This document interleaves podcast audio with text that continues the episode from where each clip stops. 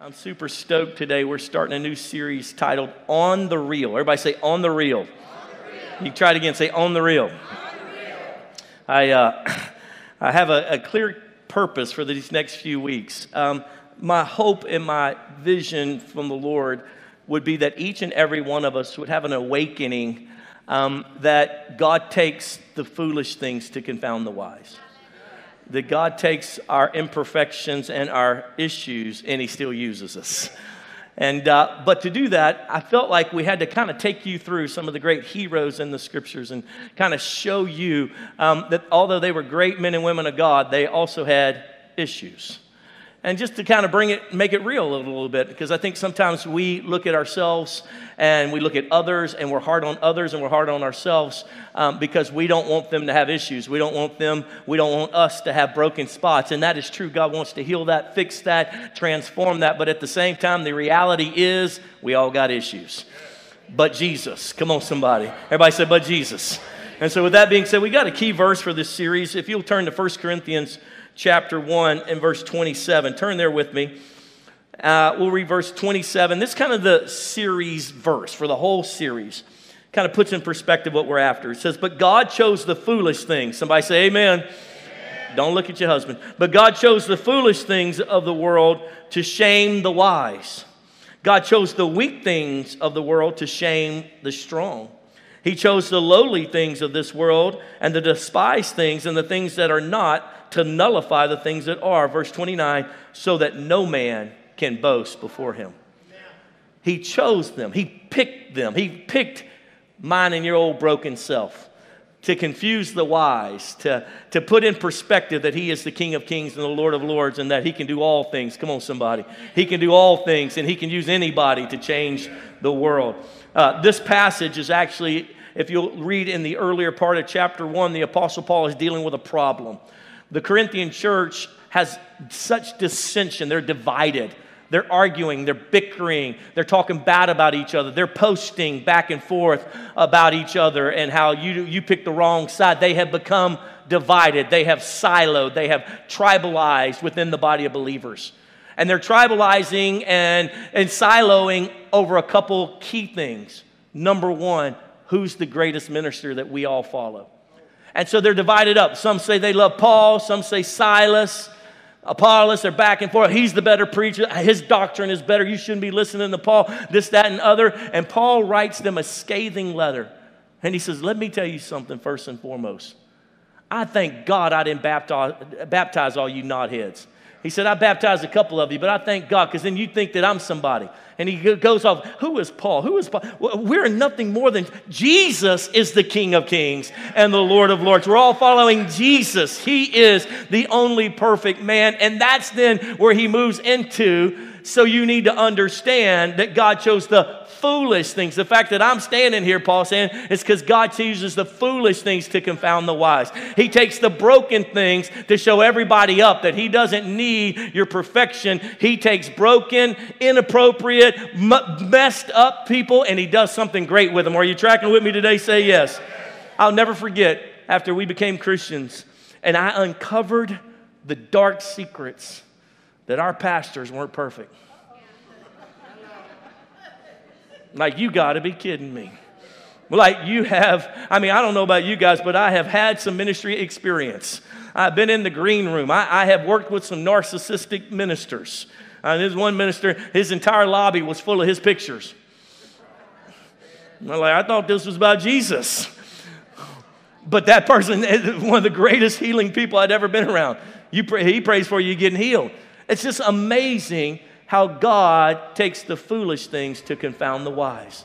And if there's anything that you get from this series, I want you to get delivered from standing in judgment of yourself and standing in judgment of others. I want you to realize that God will take your old brokenness and He will do miracles through you. I want you to understand that God will take your husband, your friend, your small group leader, your old crazy pastor, and He will do miracles through them even though they don't have it all together. Are you tracking with me today? Say yes. And so, with that being said, today we're going to study one of the biblical uh, characters. We're going to look at the man named Moses. Everybody say Moses. Well, everybody say Moses. Now, if I could just give you his, if I could just qualify him for just a few moments, and some of you, you know, you watch the Disney version, you know, you Prince of Egypt, some of you seen the History Channel, some of you been around the church and read the Word of God, so you know a little bit about Moses. But let me just qualify who Moses was for just a moment. First and foremost, it was in a time where the Israelites were slaves. They were slaves in Egypt. The Egyptians had conquered them and enslaved them, and for hundreds of years they beat on them and they murdered them. In fact, it came to a moment where the Pharaoh was concerned the uh, Pharaoh of Egypt because the Jews were having more babies than they could keep up. They were multiplying like rabbits. And they said, you know what? Here's what I'm going to do. I want, th- I want you to kill all the young boys. I want to kill all the young boys that are born this year because I need to stop the population growth. Because if I don't, the slaves will outnumber the rulers. That's what he went after. And so they killed all their babies and, he, and realized the Jews wouldn't kill their babies. So he began to tell the Egyptians and the midwives and everybody, kill the babies. Kill the baby boys, especially, because then you can't propagate. Kill them off. And as you know the story, uh, Moses' mom said that's not happening. She put him in a basket, floated him down the river. The Pharaoh's daughter's down there taking a bath. Moses' sister runs over and says, Look at this Hebrew boy. She finds him and she, and she goes, Would you like me to find a Hebrew woman that'll nurse this brand new baby? Sure. And she goes and gets her mama, Moses' mama. So Moses, come on, talk about miracles. This boy's a miracle boy. And then so now Moses' mama is nursing him and taking care of him under Pharaoh's daughter's control. That boy is safe. Not supposed to have this kid, supposed to kill them all, but she's Pharaoh's daughter, so she can do what she wants. And then raises that boy as her own in the palace. And Moses grows up. Now, I want you to think about how he's growing up. He knows he ain't Egyptian. He knows he ain't. And can you imagine all the Jews are saying to him, his mama saying to him, Now, you know this is a miracle, right? You know that God put you here for, for such a time as this. You know that God only spared your life and gave you this position so that you can, you can get us free from these Egyptians. So this man's been growing up knowing that he doesn't fit with all the Egyptians. He don't look like them. He don't really talk like them. He doesn't really think like them. But he's got all the privileges of the palace. He's got the best teachers, the best trainers. He's phenomenally known in the kingdom as, um, oh, I don't know, the Pharaoh's daughter's stepson, adopted son. But he's got all the power, but he's not a slave. Come on now and everyone else, his skin tone is a, is a slave. Everyone else, his culture, his DNA is a slave. So they're looking to him like, you're going to get us free. God put you there to get us free. God put you there. And the Bible talks about on this moment where he had this difficulty. But when we look at this man named Moses, let me just give you a few of his accolades. First and foremost, he is considered one of the greatest followers of God in all the Bible outside of Jesus. He is considered one of the most famous, most powerful uh, prophetic voices throughout the Bible. He gave us he gave us the 10 commandments. God used him to give us the 10 commandments. God used him to give the Jewish people the Torah and the law. He led the people out of Egypt. He went forward and he, and he walked in miracles. I mean, do you know the storyline when he comes back and he tells Pharaoh to let God's people go? Do you know the storyline of what happens with the plagues? So he's standing there. Can you imagine? He's standing there, and God says, Well, bring your staff and throw it on the ground, and it'll turn into That would be like you going to King Kim Jong Un in, in North Korea and saying, God told me to fly all the way over here because you've imprisoned all these people and it ain't right and they're good Christian people. And God said, Let his people go. And Kim Jong looks at you like, Not going to happen and you take your iPhone and you throw it on the ground and it turns into a dragon. Rah! And Kim Jong says, that ain't nothing. He brings out all his little Middle Eastern, you know, weird uh, Eastern, uh, you know, satanic stuff guys that do all kinds of witchcraft. They throw their iPhones on the floor and they turn into dragons. Rah! But then your dragon eats their dragon. Kim Jong's like, mm, I don't see it. I'm not doing it. And then you say, Kim Jong, my God says, let the people go. Because if you don't, every one of your cold drinks is going to turn to blood. Kim Jong goes, I don't believe it. And every bit of water, every bit of drinking stuff turns to blood. Kim Jong's like, ooh, okay, I'm sorry. Maybe you're, I'll start letting some of these guys out of prison. And then he lies to you. And so then, then you say, oh, Kim Jong, because you lied to God, now God's going to send frogs all over North Korea. To mess up all your nuclear weapons. They're going to get all up in your nuclear weapon, ribbit, ribbit, all over the place and you do this 10 times till the last piece is, hey, Kim Jong, God says he to kill every firstborn in all of North Korea because you won't submit to God and let the people go. You won't put them out of prison and let them go down to South Korea. And all of a sudden, in the night, all of them die. And Kim Jong wakes up the next morning, tears through the night, and says, Okay, Johnny, you can let them all out of jail and follow you down to South Korea. And they all go marching out. And then Kim Jong looks up and goes, Wait a minute, I done lost all this power. So now I'm going to chase you down and kill you. But instead, he gets killed and his warriors get killed and all of his army gets destroyed in one moment. This is the Moses we're talking about. I'd say he's a pretty powerful man of God, wouldn't you? I mean, when's the last time you threw down your iPhone and it turned into a dragon? Just saying. You know, trying to put it in modern terms. I mean, when's the last time, you know, God turned all the water in your city to blood because, you know, somebody was being wicked in your city? I mean, talk about a man of God, a phenomenal man of God. But Moses also had some issues. He had a few issues. In fact, I want to move to the first moment that we see one of his biggest issues. Moses has an issue with control, but it expresses itself in anger. If you turn with me quickly um, to Exodus chapter 2, Moses is about 40 years of age. He still lives at the palace. He's, uh, he's at this place in his life, like I was saying earlier, where everyone's like, You're the man, you're going to get us delivered. And so the Bible says in, in Exodus chapter 2, verse 11, one day after Moses had grown up, what he had done? He had grown up he went out to where his own people were. So he considered the Jews his own people and watched them at their hard labor. He's not doing hard labor. He's been he's grown up spoiled. I mean, he is, I mean, he he's he, he's grown up with the best teachers, the best trainers, anything he's ever wanted. He watched them at their hard labor. He saw an Egyptian beating a Hebrew, one of his own people. Look at verse 12, glancing this way and that way. Seeing no one, he killed the Egyptian and hid him in the sand. Okay, whoa, whoa, whoa, whoa, whoa, whoa, whoa. This is God's man.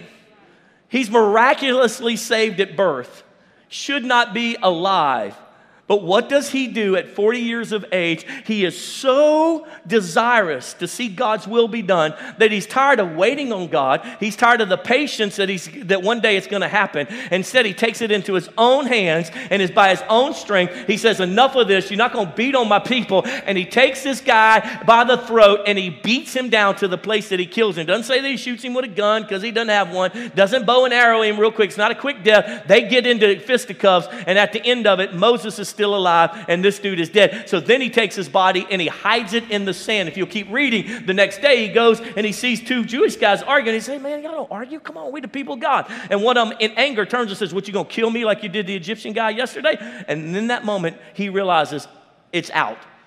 They are already tweeting about it. I'm in trouble. And he literally runs for his life because he knows that if Pharaoh finds out that he's killed an Egyptian as a Jewish Egyptian, that he will be killed, and then they'll beat the people of God even more. So he flees for his life.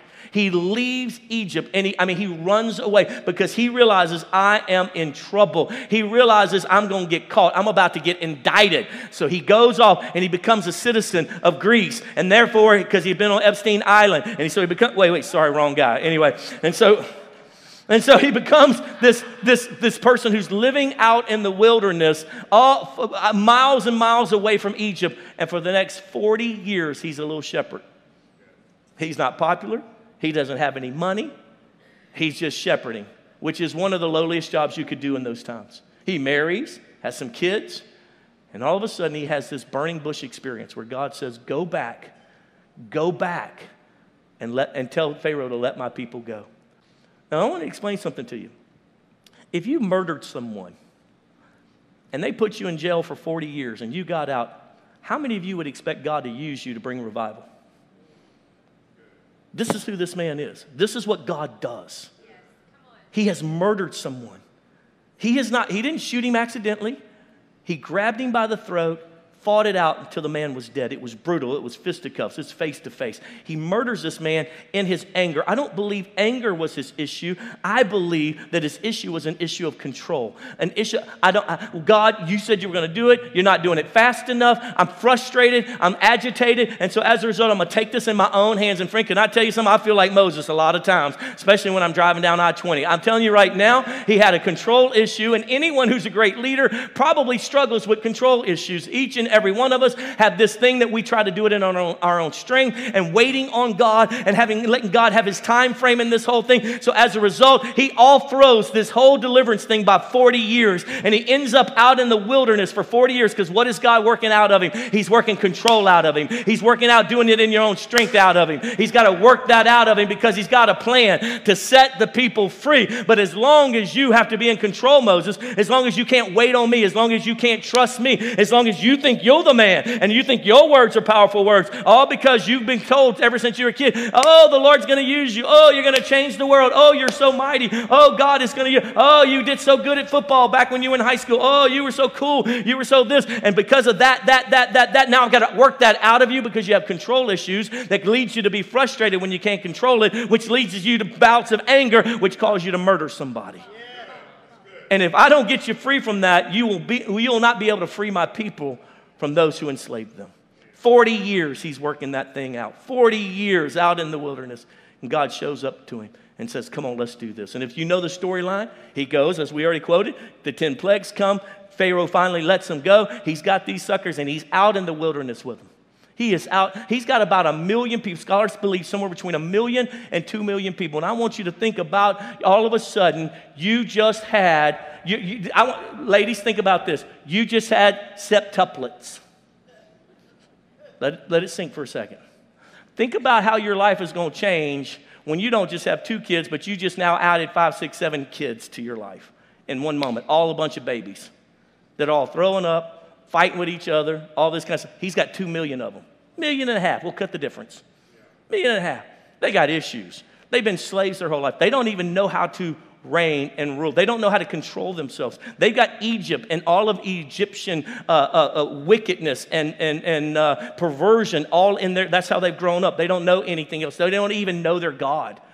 And he's got them out there in the wilderness, and they're not out there days and they start making false gods. They're not out there weeks and they start complaining about Moses and want to kill Moses. And God comes to him and says, Let's kill him and let's start over. And he starts pleading for them. Why? Because God has been working out this thing of control out of him for 40 years.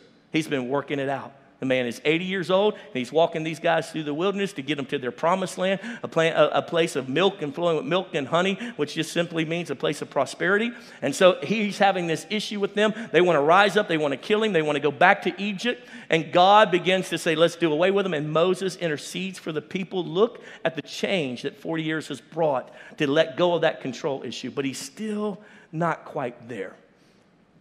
God delivers them, sets them free, and God begins to say, Okay, Moses, you got to make some changes. Moses is sitting every day, he sits in the seat of judgment, and they come to him and they tell him his, their problems. Millions of people. And he solves their problems. He is burning himself out and killing everybody. Why? Because he's got an S on his chest. He's the only one who can tell him what to do. He's the one that God uses. And finally, his father in law comes and visits and he says, What are you doing? He said, Are you out of your mind? You need to break this up. You need to entrust others to leadership. And they begin to break the people into groups of 100, 500, 1,000, tens of thousands, and let them literally have, have, have leadership all the way down a, a downward structure. And that Moses isn't the only one who can hear from God and the only one who can make right decisions. He had to take that S off his chest. And because why? Because he's got control issues, even out in the wilderness. And so for the next few years, back and forth and back and forth and back and forth. And there's this moment within the first year being out out in the wilderness where they all come to him. They say, we, we don't have any water for our livestock. And they're complaining. And God tells him, He says, Moses, strike that rock right there two times, and I'll bring a river out from the bellies of the earth and take care of these millions of people. So he strikes it twice. The rock opens up, water flows. It's phenomenal. It's phenomenal. But now I want to take you to his second big moment where we see his issue. Second big moment where we see his issue. It's coming down to the finish line. They've been marching around this thing almost 40 years. It's almost into the promised land. He's getting right all the mess of dealing with these guys for 40 years out in the wilderness and all of their lying and manipulating and cheating and trying to learn them, teach them how to be Christians and to follow God, excuse me. He's got all this and finally he's getting right up to the end of it. And they come back around again a second time and said, You've not provided for us. Why are we doing this? There's no water for us to drink out in the middle of this wilderness. And he goes before God, and God says, Moses, let me tell you what to do. Would you pick up there with me in the second incident in, no, in Numbers chapter 20 and verse 7? It says, The Lord said to Moses, Take the staff, and you and your brother Aaron gather the assembly together. What does it say? Speak to that rock. Now, before he told them to strike it, this time he told them, Speak to that rock before their eyes, and it will pour out its water. You will bring water out of the rock for the community so they and their livestock can drink. Verse 11 Then Moses raised his arm and he struck the rock twice with his staff. Water gushed out of it, and the community and their livestock drank. Verse 12. But the Lord said to Moses and Aaron, Because you did not trust me, control issues, because you didn't listen to me. I know I told you to do that years ago, but at this time I told you to do something different, and you didn't do what I told you to do. Because of that, you did not honor me, uh, excuse me, enough to honor me as holy in the sight of the Israelites. You will not bring this community into the land I give them, buddy, because you rebelled against me in this moment. You thought that you were doing this in your own strength. You thought that you were showing them the right way. You disobeyed me, and as a result, all of the years of doing so good and so I've been so proud of you, but you're not going into the promised land. You're not going to go into it because you got to understand why. Because this rock, Hebrews talks about it. This rock, this moment, God is doing something not just for this moment, for the hundreds and thousands of years to come. This rock represents Jesus. And he says, The first time I want you to strike it because Jesus is going to die on that cross. He's going to be struck, but he's going to bring life to everyone who comes and drinks of him. But the second time, he said, I want you to speak to it because I want them to know Jesus has already been crucified once and for all, and you don't have to keep crucifying him over and over and over again. And because you didn't give that image properly, because I'm a God about image, I'm a God that says, Hey, listen, let me show you what I meant about this so that you can apply your life to this thing. And because you rebelled against me in that moment, you gave a false image of who I am and who my son's going to be. He doesn't need to be crucified over and over and over again. You come before him and you cry out to him after you've already repented and you've gotten right with him. Then all you have to do is come and say, God, I need you. And you speak to him and he speaks back to you and he gives you life. You don't have to crucify him over and over again. And because you rebelled against me, you do not get the promised land. Can you imagine this guy? This is a man of God. And, and considered, I'm telling you, outside of Jesus, every theologian would say to you, the next greatest person in the Holy Scriptures is Moses. He gave us the law. God used him to set what was right and wrong. What you know to be right and wrong probably came from what, what God gave us in the Torah and in, in, in the Holy Scriptures. The reason why we think this is wrong and this is right is probably because it came from the Holy Scriptures. He set in the earth what right and wrong was by explaining them through the Levitical law, explaining to them his right ways and how to engage with him. And Moses has this last moment. He's right at the finish line and he rebels. He does it his way. Now, I know none of you in this room, none of you here have any control issues. I know this doesn't even apply to you. This is for some obscure person watching online. I know the rest of us have nothing to connect with this. I mean, we are so far away. We are all so amazingly submitted to the Lord and whatever He wants. We that's us. I know, I know that's not one person at work that can't stand you because you're, you're, cause you're a jerk. I know that that doesn't happen to you. I know you've never been mean or had outbursts of rage or anger. I know that has, I know you don't live in frustration because of your control issues. I know that's not you but for everybody else. I want to give you a couple thoughts, biblical thoughts on how to get free from control issues, okay? So, again, I know that's for nobody here, but would you take notes for someone else that you can give that to, maybe at work or someone in your family? Someone, okay, let's do that. So, how to get free from your control issues? Are you still there? Say yes. Come on, do you still love me? Say yes. Number one, take the S off your chest.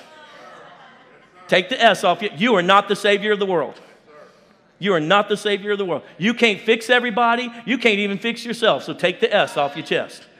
Take it off. Take the S off your chest you listen, I know some of you just say, well, I'm just being responsible when everybody else is being not being responsible. No, you're not. You're being arrogant because you are not the one to fix the broken things of this world. Jesus and Jesus alone can fix the broken things. You, him and him alone gonna fix your husband. You keep trying to fix him. You, what's it doing to you? You keep trying to fix everybody at work because you know they don't do it right. And so you keep trying to show them and you're frustrated and now you're having outbursts of anger. That's all back to your control issues.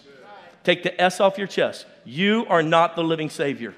You are not the one who's going to change. Because, back to our key verse, he takes the broken things to confound the wise. Do you realize half of what you're fighting against is God?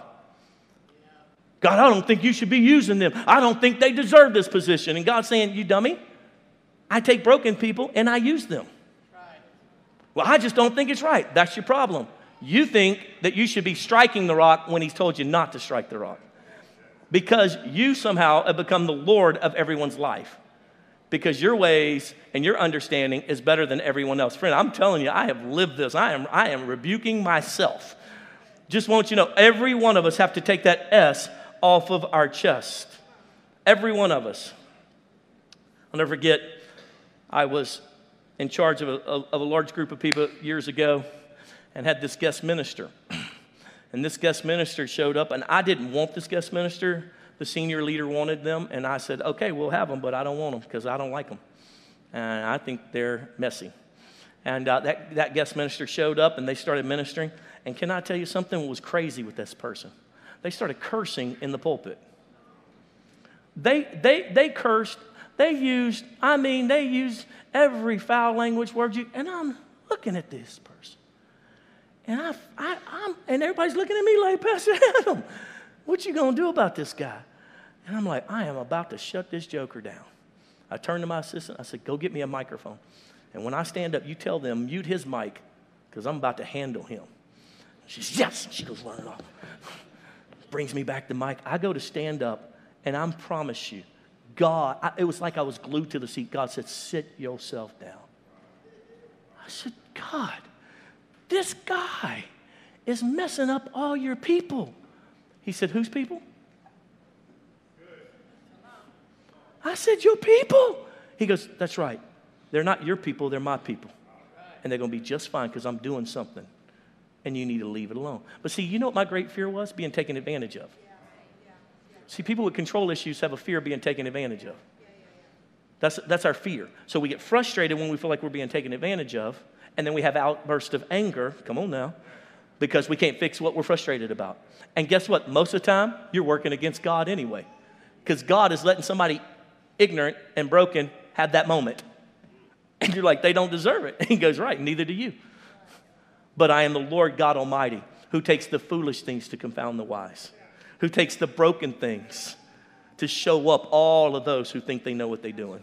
So, can I just help you a little bit? Take the S off your chest and let Jesus be Jesus. Let Him be the Savior. In fact, here's, here's some advice I would give you. You should wake up every morning, noon, and night, and here's what you should declare Jesus is Lord, and I am not.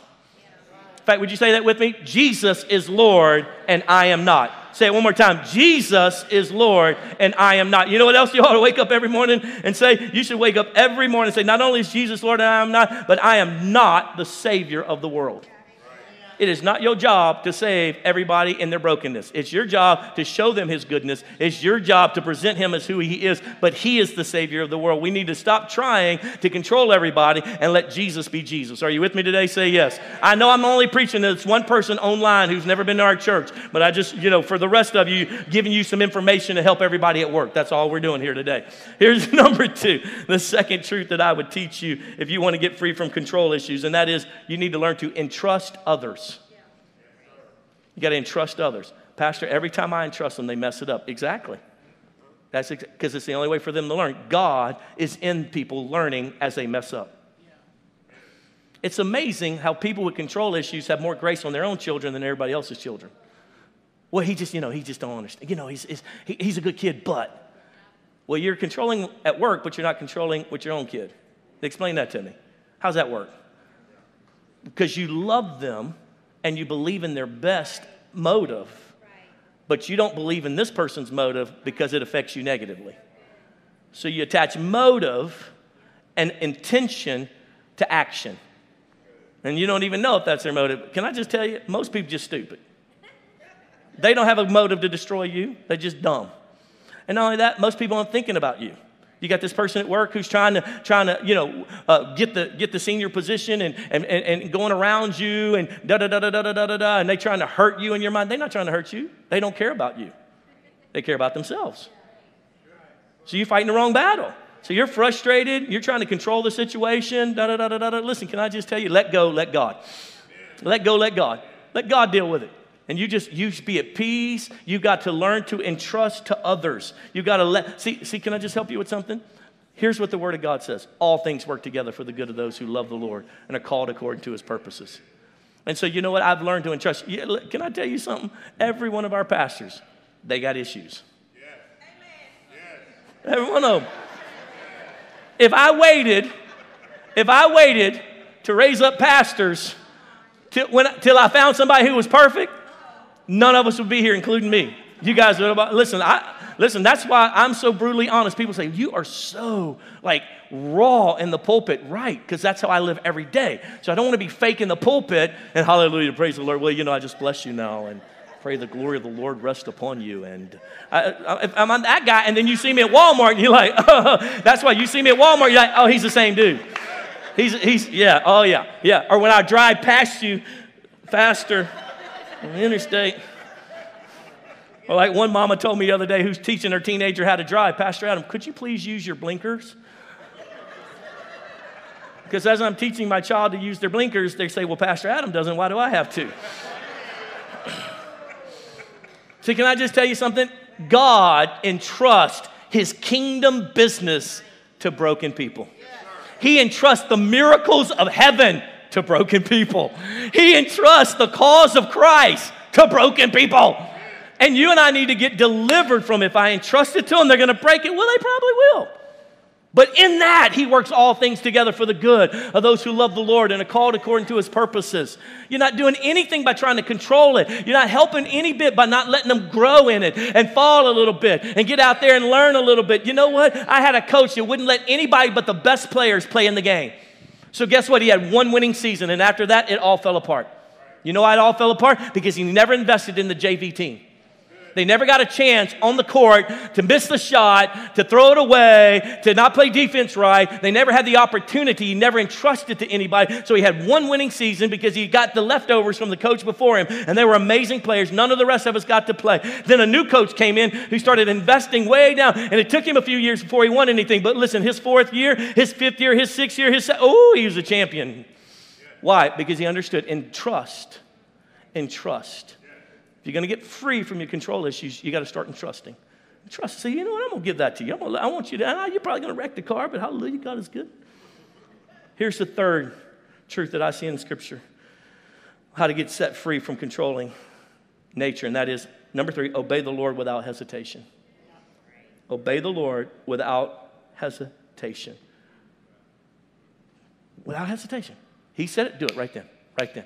See, the same spirit that rose Christ from the dead, if you're a Christian, the same Holy Spirit that rose Christ from the dead, the same Holy Spirit that was there at the day of Pentecost, the same Holy Spirit that divided the Red Sea up so they could walk on dry ground, the same Holy Spirit, the same Holy Spirit that was there at creation, uh, hovering over the earth, bringing life, and trees were coming forward as, G- as God was declaring uh, life into the earth, into this void. The same Holy Spirit that was there, the same Holy Spirit that was there with Moses, the same Holy Spirit that brought Jesus back to life lives in you.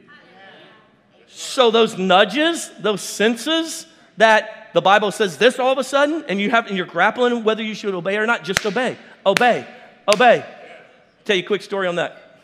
A couple weeks ago, everything in our life was falling apart. Everything. We've got a couple rental properties, all the air conditioning units went out the same day. Thousands of dollars. Thousands of panic mode. I mean, Jamie and I are this, that, and this is breaking down, this is breaking down. And I turned to her and I said, Can, can I ask you something? Because she administrates our finances.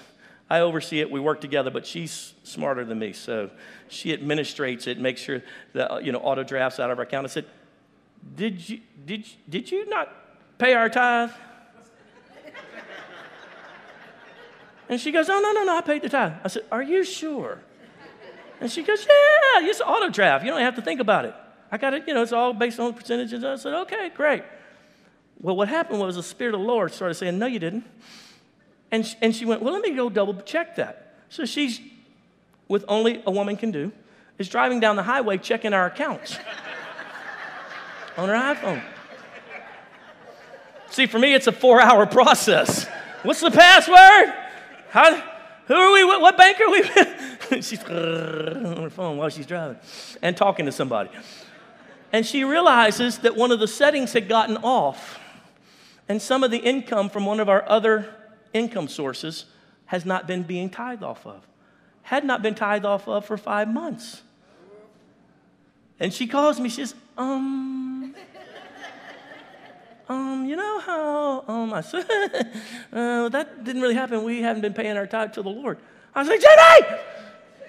She goes, and, and by the way, that's thousands of dollars that we probably don't have right now. I said, Jamie, we have a savings account. Whatever we have to do, I am not robbing God. I'm not doing it. I obey the Lord. I want to obey quickly. And she goes, Don't worry about it. Next red light, she calls me back. 60 seconds. She says, It's out the door. It's done. Out the door, is done. I was like, ah. I am not going to lie to you. I, this is not a pitch of manipulation to get you to start believing God in the tithe. That's you, you and Jesus need to get free from that if you're still struggling with that.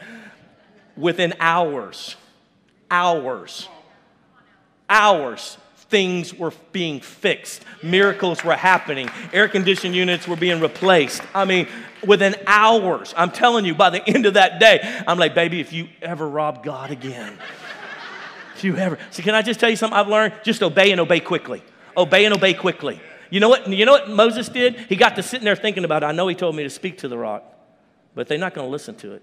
Do you also know what Moses has an issue with? Stuttering. So he doesn't feel confident to speak he feels confident to act because he's a man of action. He's a doer, he's a controller. He makes it happen. And God tells him, This time I want you to speak to it. He says, No, no, no, no I'm going to strike it. But I know he told me to speak to him. He's mulling it over and over and over and over. It takes him, how long does it take him to get a million people gathered out in the field? Hours. They finally get everybody there.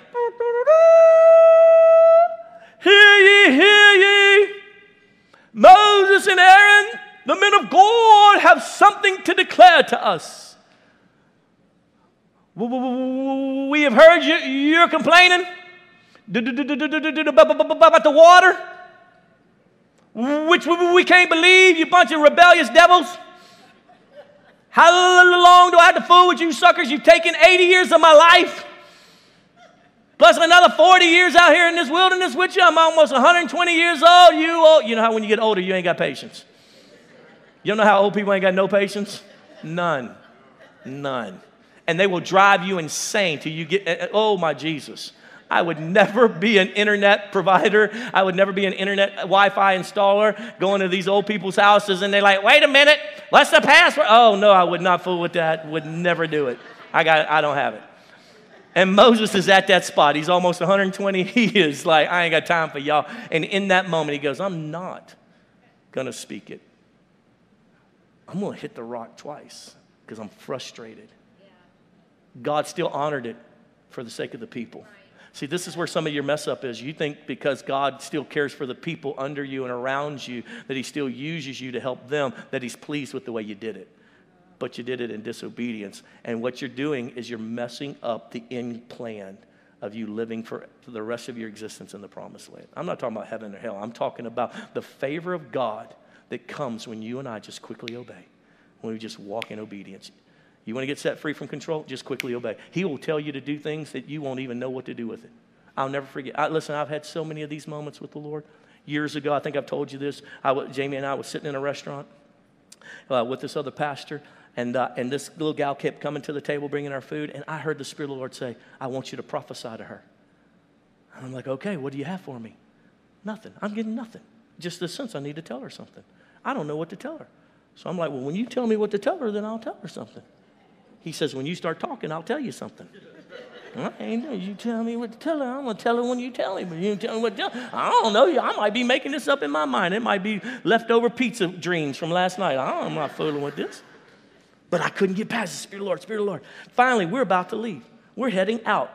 Jamie says, Hey, let me run to the restroom before we leave because we've got a little bit of a drive to go to this pastor's church. Pastor says, Yeah, I better do a ba- bathroom break real quick too. And I'm standing there kind of in the lobby area, just kind of, you know, and all of a sudden here she comes. There she is. She's got a bunch of stuff in her hands. And, and I just felt the Spirit Lord, now! So I said, Excuse me! And she's like, Yeah? I'm like, Anytime now, Lord. Anytime. and she's like, hearing all this stuff. She's like, Yeah? I was like, Um, I'm a Christian. She's like, okay. I never tell them I'm a pastor because pastors mess things up. You know, I just tell them I'm just a Christian. So they may have met good Christians and bad Christians. Who knows? But I just tell them I'm a Christian, and um, and and um, I felt like God wanted me to tell you something. So she goes, okay, what? I'm like, anytime now, I love Jesus. Okay, here we are. I'm on the stage. You know, like, what do we do? Everybody's looking at me. I don't know what to tell her, but deep inside of my little heart, I felt to just these words. I just said, God just wants you to know um, that He loves you, and um, and uh, and that He's that He's going to take care of your kids. And she starts dropping things. She's her knees are buckling, and I'm like, oh dear God. Like I wouldn't have thought that that was very powerful, would you? Like, I mean that I mean, anyone could have guessed. I mean, that's a, yeah, that's not like very specific. Anyone could have guessed that, right? like, uh, like God loves you and He's going to take care of your family. you know, I mean, I didn't think it was that impactful. I, I felt like I missed the Lord actually, but I was just trying to be obedient. And she says uh, she's falling down on the ground. I'm trying to grab her and help her up, and then she looks up at me with tears coming down her face. I mean, just she's boohooing. She goes, "My 16 year old daughter last year was kidnapped." We searched for her for four months and they found her body in a field.